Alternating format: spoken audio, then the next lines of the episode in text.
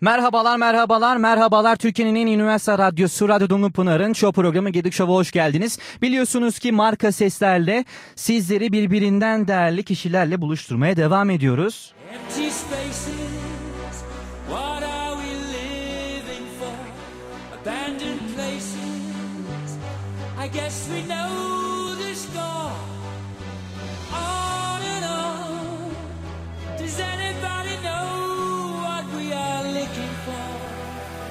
Another hero, another mindless crime behind the curtain in the past. Bugün çok özel bir konuğumuz bulunuyor. Kendisi Facebook'ta çalışan Önder Polat. Önder Bey hoş geldiniz. Nasılsınız? Hoş bulduk Atakan. Sen nasılsın? İyiyim ben de. Çok teşekkür ederim. Sizlerin sesini duyduk. Daha da mutlu olduk. Böyle keyifli bir program gerçekleştirmek bizim için gerçekten çok mutluluk verici. Amerikalardan bağlantı gerçekleştirmek çok güzel bir duygu. Evet ben de keyif alırım seninle konuşmaktan. Burada sabah vakti güzel keyifli bir sohbet olacak. İnşallah, teşekkür ederiz. Önder Bey, günleriniz nasıl geçiyor? Neler yapıyorsunuz? Şimdi ben şu anda Facebook'ta ürün yöneticisi olarak çalışıyorum. Ben ekonomistim aslında. Ekonomi doktorası yaptım ben. Benim uzmanlık alanım reel sektör ve istatistik konularıydı. Facebook'ta ARGE departmanına başladım yaklaşık 2 yıl önce. Biz ARGE'yi Facebook'ta birçok ürün için yapıyorduk. Mesela Instagram'da yaptık, Facebook reklamları konusunda yaptık. Yine WhatsApp konusunda, SMS konusunda çalışmalarımız oluyor. Beni ARGE'de araştırmacılıktan ürün yöneticiliğine çeken şey şuydu. Şimdi ARGE yaptığınız zaman, ARGE yaparken sonuçta teknik bilgilerinizi kullanıyorsunuz. Ben doktoram olduğu için onu kullanıyordum. Teknik şeyler geliştiriyorsunuz, metodolojiler geliştiriyorsunuz. Çok güzel. Ama ARGE yaptığınız zaman ARGE'yi ürüne çok iyi bağlamanız gerekiyor. Ürüne doğru uygulanması gerekiyor. Gerçekten şirketin, toplumun ihtiyaçlarını çözen ARGE'yi yapmanız gerekiyor. Burada bir eksik olduğunu fark ettim ben. Benim ürün yöneticiliğine geçmemin hikayesi bu. Yani ARGE'yi daha efektif, daha işe yarayacak, daha çok problem çözecek şekilde yapmak, yönlendirmek. Çünkü bir araştırmacı görevlisini düşündüğünüz zaman insanlar genelde makalelerle, teknik konularla çok uğraşıp dünyada neler oluyor, günlük hayatta neler oluyor bunları kaçırabiliyorlar. Burada benim görevim araştırmayla gerçek hayata, şirketin işleyişi arasındaki bağı kurmak. Ben onun için ürün yöneticisi oldum. Şu anda da yaptığım işten çok keyif alıyorum. Birçok insanla konuşuyorum, bir sürü şey öğreniyorum. Benim günüm böyle geçiyor. Seninle konuştuktan sonra da gideceğim, yeni bir şeyler bakacağım, yeni bir şeyler okuyacağım, bilmediğim bir sürü şey öğreneceğim. Oo, süper. Zaten sürekli gelişen ve değişen bir sektörün içinde olabilmek de aslında sizin bu sesinizdeki enerji ve canlılığınızı koruyordur diye düşünüyorum. Ve evet, o enerjiyi korumak da çok önemli bence. Evet. Aynen öyle. Yani şu an dinamik, aktif bir işle uğraşıyoruz. 2 sene öğrendiğimiz, 3 sene önce öğrendiğimiz şey bugün geçerli olmayabiliyor. Sürekli kendinizi geliştirmeniz gerekiyor. Eğer bunu yapmazsanız yeni mezun olmuş, bu şeyleri yeni öğrenmiş insanlar sizin hemen yerinize geçebilir. Kesinlikle. Önder Bey, peki daha böyle spesifik sorulara geçmeden önce iş hayatınız dışında günlük hayatınızda neler yapıyorsunuz? Çok güzel bir soru. Valla ben günlük hayatta bu San Francisco bölgesinde yaklaşık 6-7 yıldır yaşıyorum. Tabii burada birçok arkadaş edindim. Sosyal çevre edindim. Dolayısıyla hani benim boş zamanımda güzel, keyifli vakit geçirmem açıkçası kolay oluyor. Yakın arkadaşlarım burada oldukça fazla. Onlarla vakit geçiriyorum. Onun dışında kitap okumayı ben çok seviyorum. Fiziksel aktivite sürekli yapmaya çalışıyorum. Çok aşırı güçlü, kuvvetli birisi olmasam da düzenli spor yapmaya çalışıyorum. Hani en azından sağlığımı korumak açısından. Bundan sonra seyahat etmeyi seviyorum. Genelde hani yakın, burası Kaliforniya'da hava çok güzel. İklim çok iyi. Şu anda hani gayet güzel bir hava var. Çok kış mevsimi olmuyor burada. Burada seyahat etmek çok keyifli. Vaktimi genelde bu şekilde geçiriyorum. Süper. Gerçekten bu ekstra yaptığınız aktiviteler insanı mutlu eden şeylerden bir tanesi. Bazen bunu koruyabilmek için çok uğraşıyoruz kimi zaman iş hayatının stresinden. Mutlu olabilmeyi bazen kaçırabiliyoruz ve iş hayatımıza da yansıyor. Siz bunu çok iyi dengelemişsiniz. Ya o kolay bir şey değil. Yani o bir uzun bir süreç. Benim de mesela kendi hayatıma baktığımda iş ve hayatı daha iyi dengelemek için yapmak istediğim şeyler elbette var. Bunu hani bir yere geldim değil de sürekli bir yolculuk olarak görmek lazım. yaptığımız işte daha çok geliştikçe kendi hayatımıza daha çok ayıracak vakit bulabiliyoruz. Ya da kendi hayatımızda ufak noktalar bulup kendi işimizde hani bizi ilerletecek şeyler yapabiliyoruz. İkisi arasındaki dengeyi bulmak aslında uzun bir süreç. Yani ben daha 30 yaşındayım. Çok o konuda zirveye ulaştığımı söyleyemem ama bunu bir yolculuk olarak görmek lazım. Kesinlikle. Önder Bey, marka seslerde öncelikli amacımız aslında gençlere böyle bir bakış açısı yaratabilmek. Kariyerlerinde bu bazı dönemler oluyor. Hangi yola girebileceklerini seçemediğimiz dönemler olabiliyor. Bunlara da aslında evet, bir nebze ışık tutabilmek ve yol gösterebilmek oluyor. Gençlerde de zorluk kavramı ile ilgili sıkıntılar bulunuyor. Hani bazen gözümüzde çoğu şeyi çok büyütüyoruz, ulaşılamaz gibi görüyoruz. Zorlukları aslında beynimizde engeller yaratarak oluşturuyoruz. Sizin için zor kavramı ne ifade ediyor? Ya zorluk kavramı güzel bir kavram. Çünkü zor demek bir insanın bulunduğu bir şeyin zor olduğunu kabul etmek, kendi bulunduğun noktanın yeterli olmadığını kabul etmek anlamına geliyor. Bir insan bir şeyin zor olduğunu kabul etmeden zaten kendini geliştiremez. Evet. Onun için bir şeyin zor olması aslında kötü bir şey değil. Birçok insan yapmaya çalıştığı şeyin zorluklarını göremediği için başarısız olur. Dolayısıyla hani siz gençler olarak bizler, yani kendimi de artık o kategoride göstereyim. Bir şeyin zor olduğunu anlamak, zorlukla karşılaşmak aslında iyi bir şey. Çünkü başarılı olmak için ilk adım o. Doğru. Eğer bir şeyin zor olduğunu anlayamazsanız pat diye düşersiniz ne olduğunu anlamadan. Dolayısıyla böyle düşünmek lazım bir. İkincisi tabii ki zorluk, şöyle bir şey düşünün. Hani bir binanın önüne geliyorsunuz, bina kocaman, yüksek geliyor. Ama binanın merdivenleri de var. Adım adım bir yere ulaşmaya çalıştığınız noktayı belirlediğiniz zaman adım adım oraya ulaşmak için basamaklar da belirlemek lazım. Yani atıyorum çok önemli bir hedefe ulaşmak istiyorum. Tamam, buna yarın ulaşamayabilirsiniz. Ama buna ulaşmak için önümüzdeki sene ne yapmam lazım? Önümüzdeki ay ne yapmam lazım? Önümüzdeki hafta ne yapmam lazım? Bunu bu şekilde düşünüp planladığınız zaman ufak ufak gelişme kaydederek zor hedeflere de uzun vadede ulaşabilirsiniz. Ben onu iki şekilde cevaplayayım. Yani özetle zorluk kötü bir şey değil. Başarıya ulaşmanın ilk yolu. İkincisi de adım adım ilerlemek lazım. Çok enseyi karartmadan. Kesinlikle planlılık ve hedefe doğru vizyon ve misyonları oluşturabilmek kavramdaki bazı noktaları aydınlatmamızı da yardımcı olur diye düşünüyorum. Tabii ki çok haklısın. Yani o vizyonu, planlamayı oluştururken de şu çok önemli bir nokta. Çevrenizle konuşmak, internette okumak, şu ne yapmış, o kişi ne yapmış, ya arkadaş sen staj, sen nereden buldun stajı, sen nereye başvurdun, nasıl başvurdun, nerelerden buldun bunları, kimle konuştun? Çevreye soruşturmak, konuşmak, istişare etmek çok önemli. Yani biz okul eğitim olarak düşündüğümüz zaman hep her şeyi kitaptan öğrenmeye alışmışız. Sonuçta ne yapıyoruz? Derse gittik, kitaplardan öğren diyoruz, derste sınav oluyoruz falan.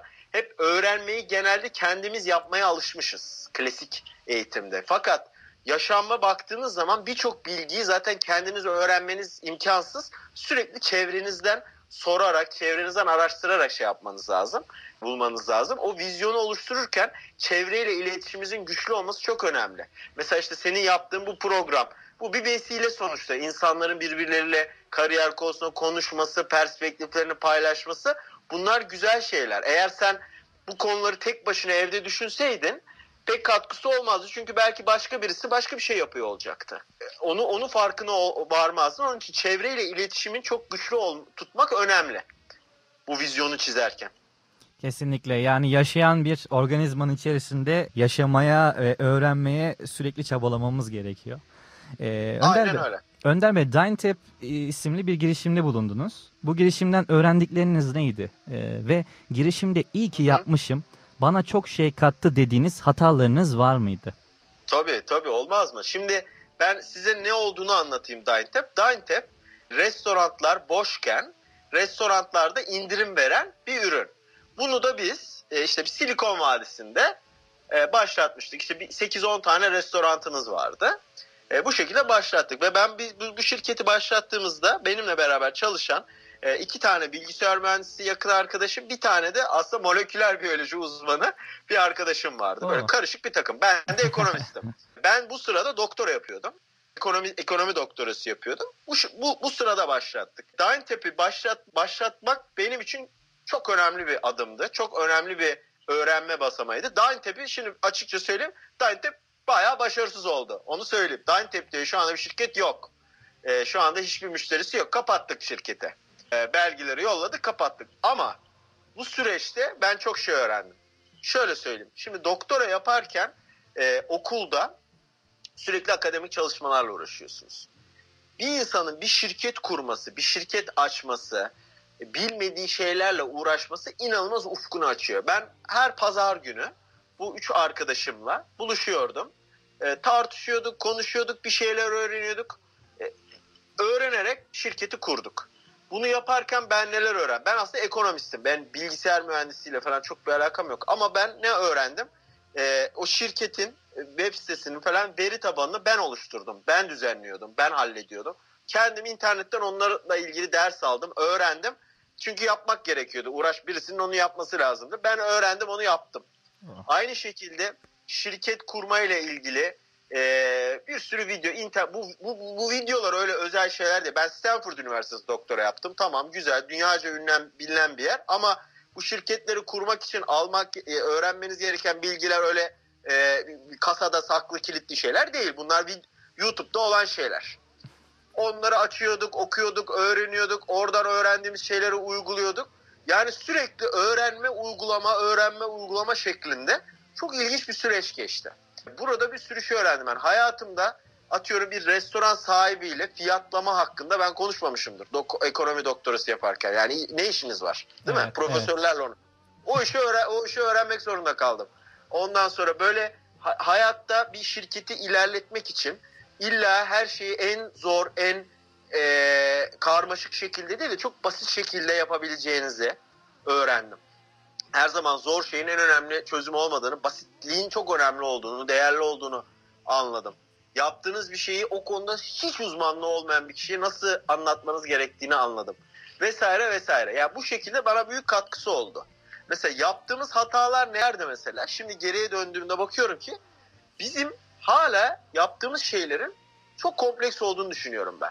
Aynı şirketi tekrar kursaydım büyük ihtimalle çok öğrendiğim, çok kompleks şeylerin birçok kısmını kullanmazdım. Yani biraz daha az kullanırdım. Mesela çok karmaşık işte veri tabanları, fiyatlandırma algoritması bilmem ne bence çok erken aşamada gerek bile yoktu. Bizim biz mesela ne yaptık? İşte veri tabanı kurduk biraz. Tabii ben o işin uzmanı olduğum için data analizi yaptık. Bilgisayar mühendisi arkadaşlar çok kaliteli web siteleri yaptılar, uğraştılar falan bilmem ne falan. Böyle bir şey oluşturduk. Web sitesi oluşturduk. Arkadaşları testler dedik falan. Aslında çok da gerek yok. Çok başlangıçta çok basit bir şekilde ilk önce restoran sahipleriyle uzun konuşmalar yapmamız lazımdı. İşte siz ne istiyorsunuz arkadaş? Sizin derdiniz nedir? Restorantınız boş olduğu zamanlarda bunu nasıl doldurmak istiyorsunuz? Biz size nasıl çözüm önerileri getirebiliriz? Biz kendimiz onları çözüm öneri götürmek yerine onlardan bir şeyler öğrenmeye çalışmalıydık. Onlardan uzun böyle bu konuşmayı atıyorum 10 restoran sahibiyle falan yapmışızdır biz. Biz bunu 50 tane falan yapmamız lazım. O insanların bize yapacağımız çözümü kendilerini söylemesi lazım. Anlatabiliyor muyum? Yani alttan gelerek. Biz tabii hani işin uzmanı olarak, teknik bilgi sahibi olarak falan bir de tabii öğrenmek istiyorduk o zaman. İşte bilgisayarda şunu öğrenelim bilmem. Sonra o bilgileri ben çok kullandım Facebook'ta vesaire, o ayrı bir konu. Ama basit, temelden, alttan başlayarak bunu bu şekilde yapmamız gerekiyordu. Çok daha basit çözümler üretmemiz gerekiyordu. Bu şekilde biz fikrimizin çalışıp çalışmadığını çok daha kısa sürede test edebilirdik. Mesela bizim şirketi başlattığımızdan hani ya bu çok da tutmuyor anlamamız yaklaşık bir 11 ay falan almıştır. Biz onu 2 ayda 3 ayda yapabilirdik diye düşünüyorum ben. Yani fikirleri daha hızlı test edebilirdik daha basit bir şekilde.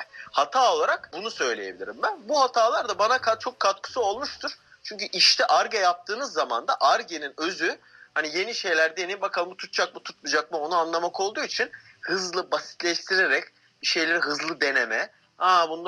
Bundan bir iş var biz buna daha çok yatırım yapalım yüklenelim diyebilme davranışı bende o gelişti. O da büyük bir avantaj oldu çünkü doktora sahibi olan doktora yapmış diğer dostlarım arkadaşlarım biraz daha teknik şey çalışmaya alışmış, akademik çalışmaya alışmış. Ben biraz daha hani azıcık daha o sokak tecrübesini kullanarak bazen hani işleri basitleştirebiliyordum. Onun bana katkısı olmuştur.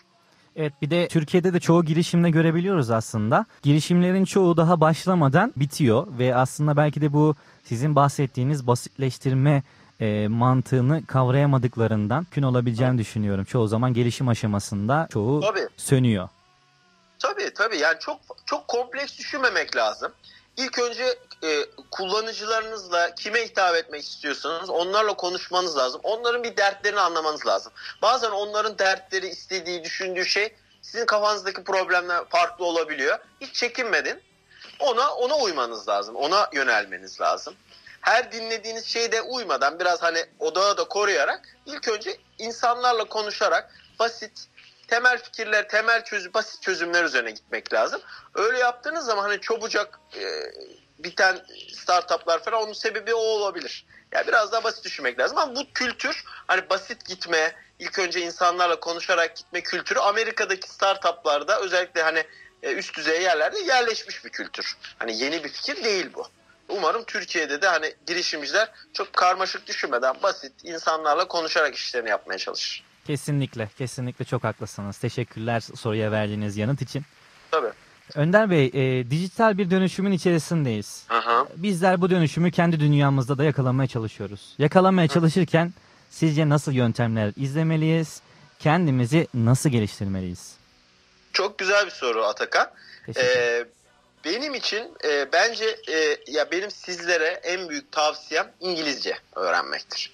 Yani bugün aslında çok da iddialı bir söz bu. Hani bilmiyorum hangi departmandasın. Galiba sen endüstri mühendisisin değil mi? Evet, Atakan? Evet. Yani şöyle sana çok iddialı da bir şey söyleyeceğim. İngilizce'de çok iyi geliştirmen kendini. Endüstri mühendisliğine bir tane daha alacağın dersten çok daha değerli. Doğru. Kesinlikle. Çünkü İngilizcen çok gelişmiş olduğu zaman ne yapabiliyorsun biliyor musun Atakan? Ne ihtiyacın varsa açıyorsun interneti. Şu anda İngilizce dünya dili. Yani sadece Amerika'da, İngiltere'de değil, bütün dünyada işte bilim, teknoloji, haberler, girişim fikirleri olsun, kendini geliştirme olsun, her türlü şey. Yani film bile yani, filmler bile ilk önce İngilizce çıkıyor. İngilizceyi takip etme şansını yakalıyorsun. İngilizce öğrendiğin zaman bir kere öğrenme kapasiten direkt katlanıyor.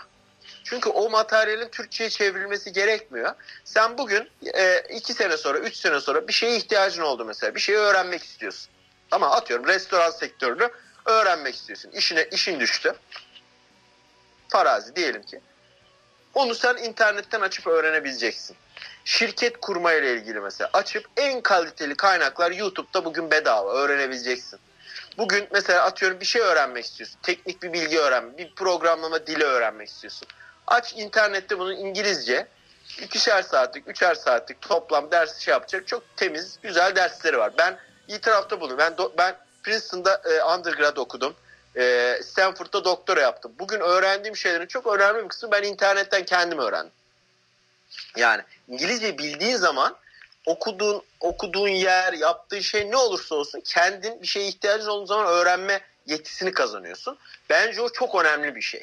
Yani kendinizi geliştirmek için yapabileceğiniz bu yaşta en iyi yatırım bu. Çünkü dil öğrenmek çok kolay bir iş değil. Böyle çok düzenli, sürekli tekrar etmeniz, çalışmanız gereken bir şey. Okul size o fırsatı sağlar. Yani çalışırken bir insanın bir dili öğrenmesi pek kolay değil. Belki ben çok yetenekli diyelim o konuda ama dil öğrenmek zor bir iş. Onun için okuldayken, üniversitedeyken buna ekstra yatırımınızı yapın derim ben. En önemli şey bence bu. Teşekkür ederiz. Bunları dinleyen arkadaşlar da böyle bohçalarına bir not olarak atmalarını tavsiye ediyoruz. Buradan kesinlikle çok iyi bir noktaya değindiniz. Araştırmayı yapabilmemiz için, sağlıklı araştırma yapabilmek için aslında dünya dilini öğrenmemiz gerekiyor gerçekten. Aynen öyle Atakan. Şimdi şöyle düşün, sen bugün bu konuyu uğraşıyorsun. Umarım ben kesin eminim işte podcastler vesaire araştırmışsındır, bakmışsındır, şu ne yapıyor bunu. Çok güzel. Şimdi 2 sene sonra senin ilgi alanın kim bilir nasıl değişecek. Kesinlikle. 3 sene sonra kim bilir ne çıkacak. Şimdi bu şey senin ilgi alanın değiştiği zaman, yeni bir şey çıktığı zaman bunu en ileri kaynaktan öğrenebilmen lazım senin. Bu kaynaklarda ilk önce İngilizce öğretiliyor genelde. Daha sonra diğer dillere çevriliyor. Sen onu ilk önce İngilizce yakalayabilirsen o zaman diğer insanların önüne geçmiş oluyorsun. Çünkü Türkiye'de İngilizce o kaynağı takip edemeyen, okuyamayan insanlardan sen o bilgiyi önce öğrenmiş oluyorsun. İlk önce onu sen uygulamış olacaksın. Ne konu, bak ben konu tartışmadım bile. Teknoloji vesaire bir şey demedim bile. Sırf öğrenebilme yetisi için İngilizce çok değerli bir şey. Kesinlikle. Teşekkür ederiz bu soruya yanıtınız tabii ve ufuk açıcı bilgileriniz için. Önder Bey, bu soru size çok geliyordur diye düşünüyorum. Silikon Vadisi'nde olmak nasıl bir duygu? Vallahi şöyle, yani tabii ben Amerika'da sadece Silikon Vadisi'nde yaşamadım. Üniversiteyi de ben Amerika'da okudum. Doğu yakasında Princeton Üniversitesi'nde okudum. Orası da bu Amerika'nın en iyi okullarından bir tanesi. İlk 5 okulundan bir tanesi her türlü kıstasta baktığınız zaman. Benim üniversitede yaşadığım yerde Silikon Vadisi'ne benziyordu. Hani insanların çok eğitimli olması, işte çok parlak olması gibi konular, alanlarda benziyordu. Silikon Vadisi'nin bir farkı şu var. Tabii eski üniversitedeki ortama göre burada biraz daha tabii teknoloji daha ağırlıklı. İnsanların uzmanlığı bu konular üzerine yoğunlaşmış. Ben de tabii bir ekonomist olarak buraya geldiğim zaman ondan etkilendim.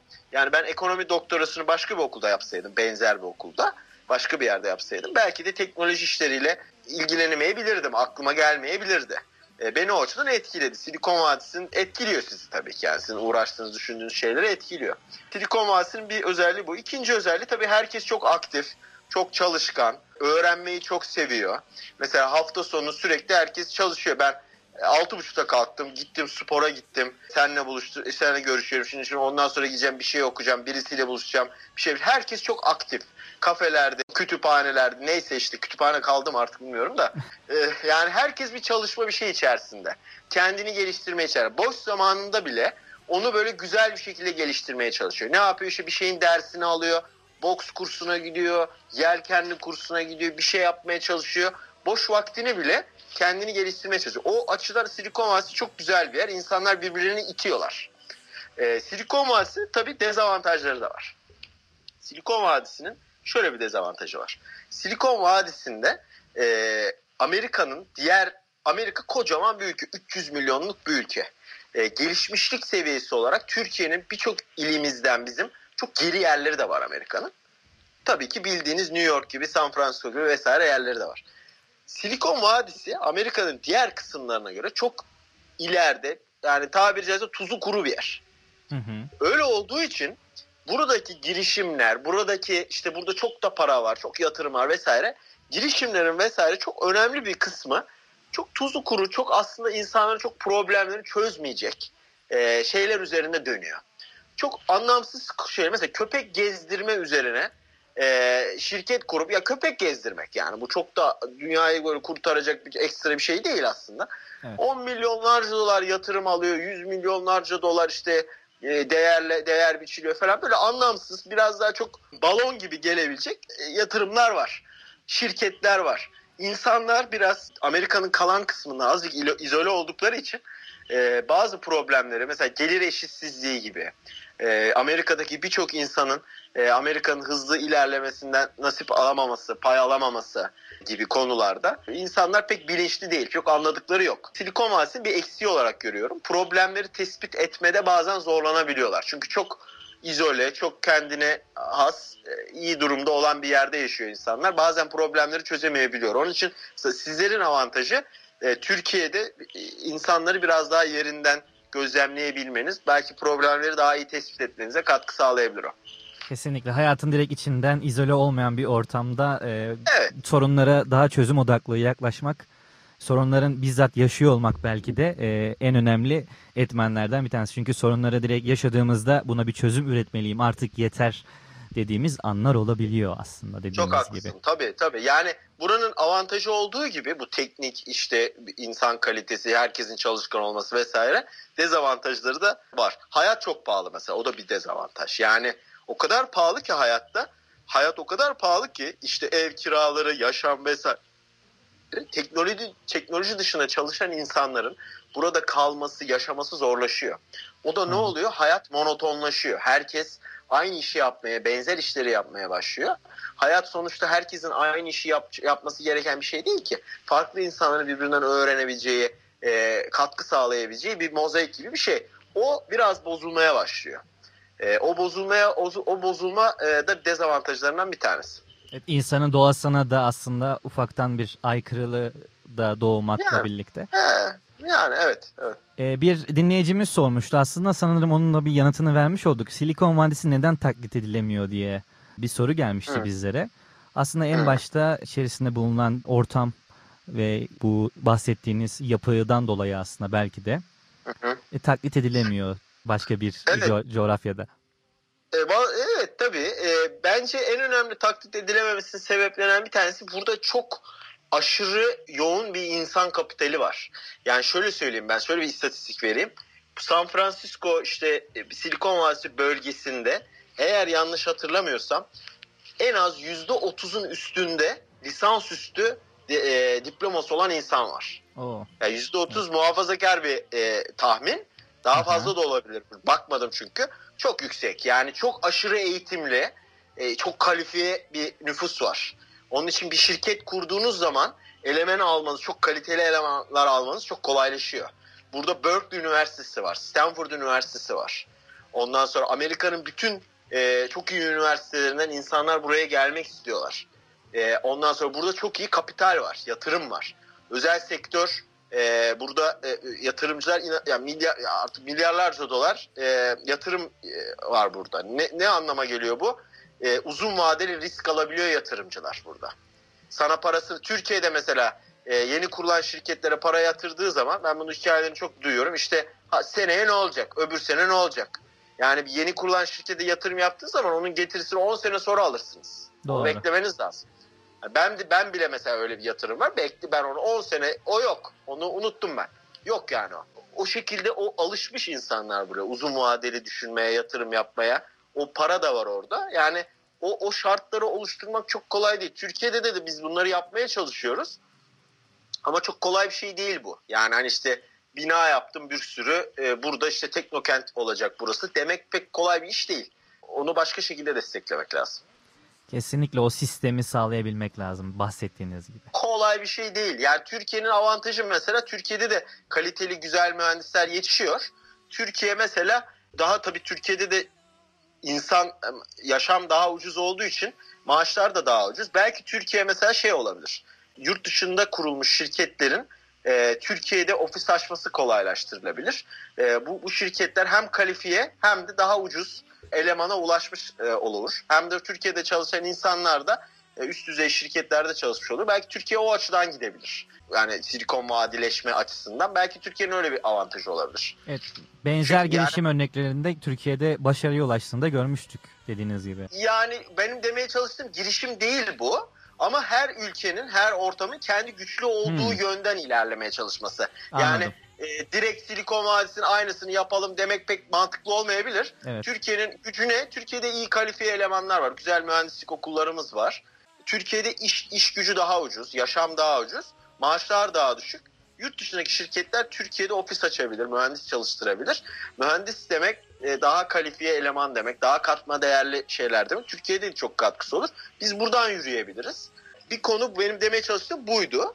Aynı zamanda hani girişim yapıp da başarılı olmuş şeyler var. Onu ayrı ele almak lazım. Kesinlikle. Önder Bey, yapay zeka bayağıdır artık hayatımızın bir parçası. Ve insanlığın fazla zaman harcayıp daha az kaliteli işler yapmasının önüne geçerek insanlara daha kaliteli işler yapmaya sevk eden bir zeka diyebiliriz aslında. İnsanları aslında işinden etmiyor ama daha kaliteli, daha kalifiye işler için yönlendiren bir zeka sistemi baktığımızda.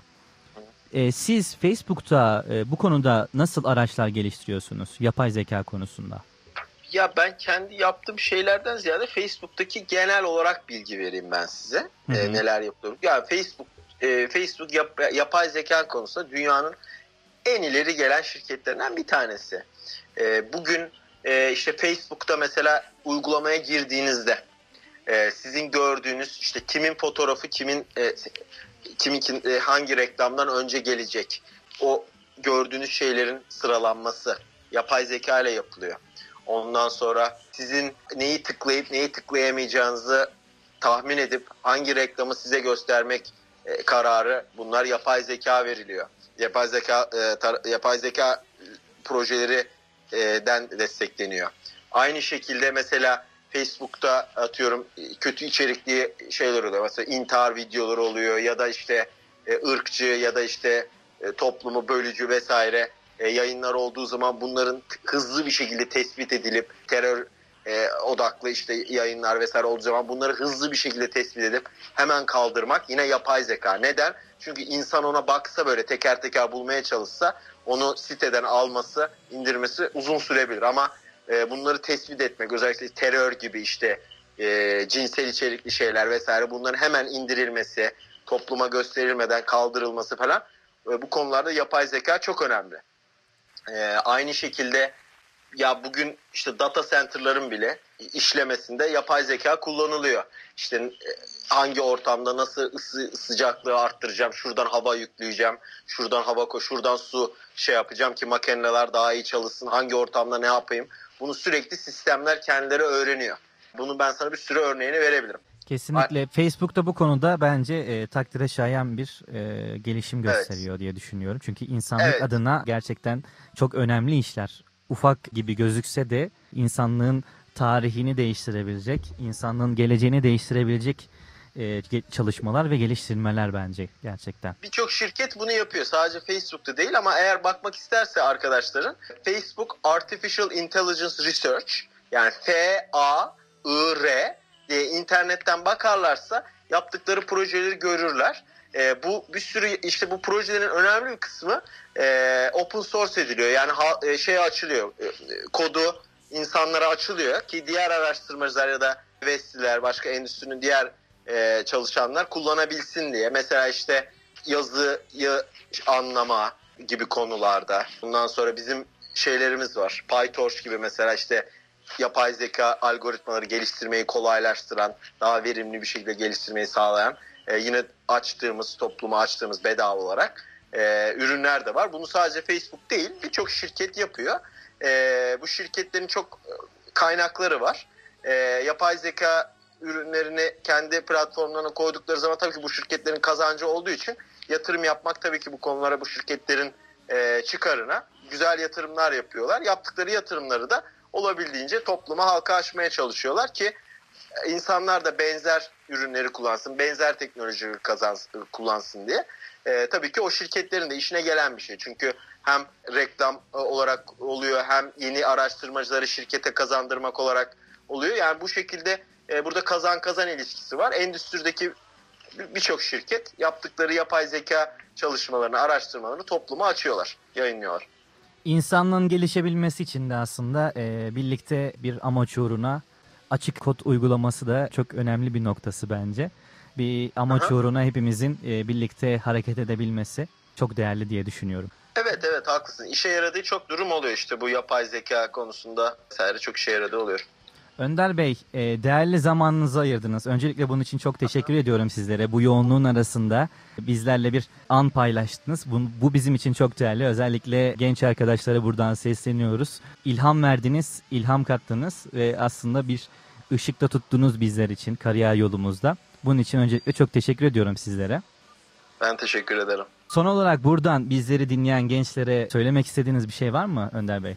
Valla benim de söylemek istediğim şey şu, yani ya okul, diploma vesaire kısa vadede işte sınavlar, notlar, bunlar çok önemli.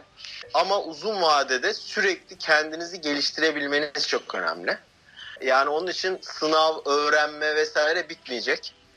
Yani bugün finale girdiniz, final bitti. Orada okuma, öğrenme bitmeyecek. Onun için sürekli antenleri açık tutmanızı öneriyorum. İnsanlarla, arkadaşlarınızla konuşmanızı, ne yapıyorsun, sen ne yapıyorsun, sen ne öğreniyorsun, sen ne işe başvurdun, nasıl gidiyor, bunu soruşturmanız gerekiyor. İnternetten, okuyup öğrenmeniz lazım. Çok kitap okuyup kendinizi geliştirmeniz lazım. Yeni insanlarla tanışmanız, çevrenizdeki insanlara yardım etmeniz lazım. Sadece hani tek taraflı değil, sizden birisi yardım istediği zaman ona yardım etmeniz lazım. Yol göstermeye çalıştırmanız lazım. Birbirlerinizi tanıdı. Mesela bir arkadaşın size geldi bir konuda, işte danıştı, şöyle konuyu anlattı. O konuda ona yardımcı olabilecek başka bir kişi, insan tanıyorsanız mutlaka onu onunla tanıştırmanız lazım.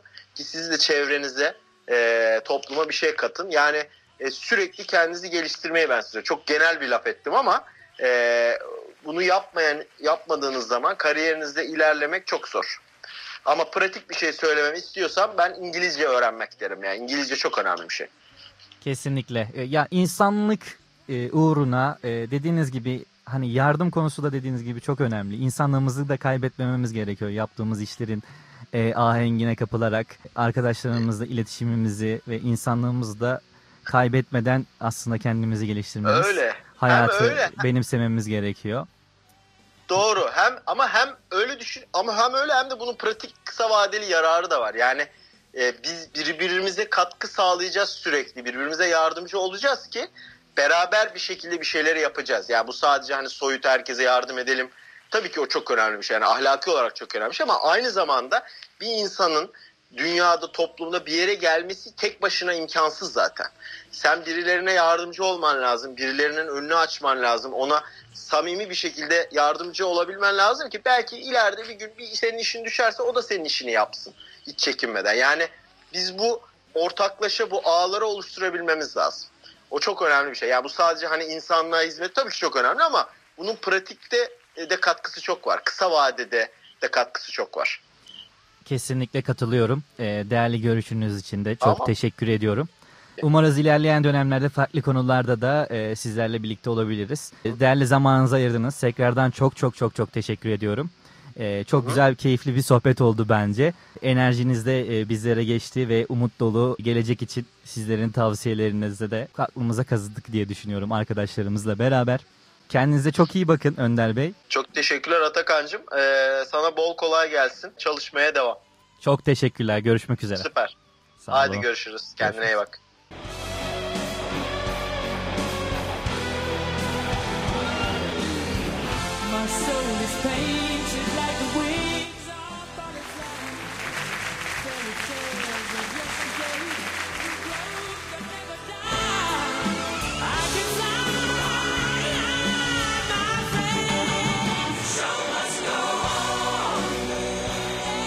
Türkiye'nin en iyi üniversite radyosu Radyo Dumlupınar'ın show programı Gidik Şov'u dinlediniz. Gidik Şov'un marka sesler konseptiyle birlikteydik. Amerika'dan, Silikon Vadisi'nden bir bağlantı gerçekleştirdik. Önder Polat bizlerle birlikteydi. Kendisine buradan tekrardan çok teşekkür ediyoruz. Bu yoğun işlerinin ardından bize zaman ayırdı. Gerçekten çok değerliydi bu bizim için.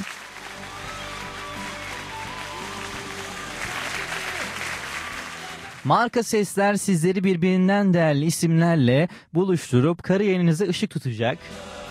Bizleri Instagram'dan Radyo Dumlupınar ve Gidik Şov adreslerinden takip etmeyi unutmayın. Oradan ileride yapacağımız programları sizlere duyuruyor olacağız.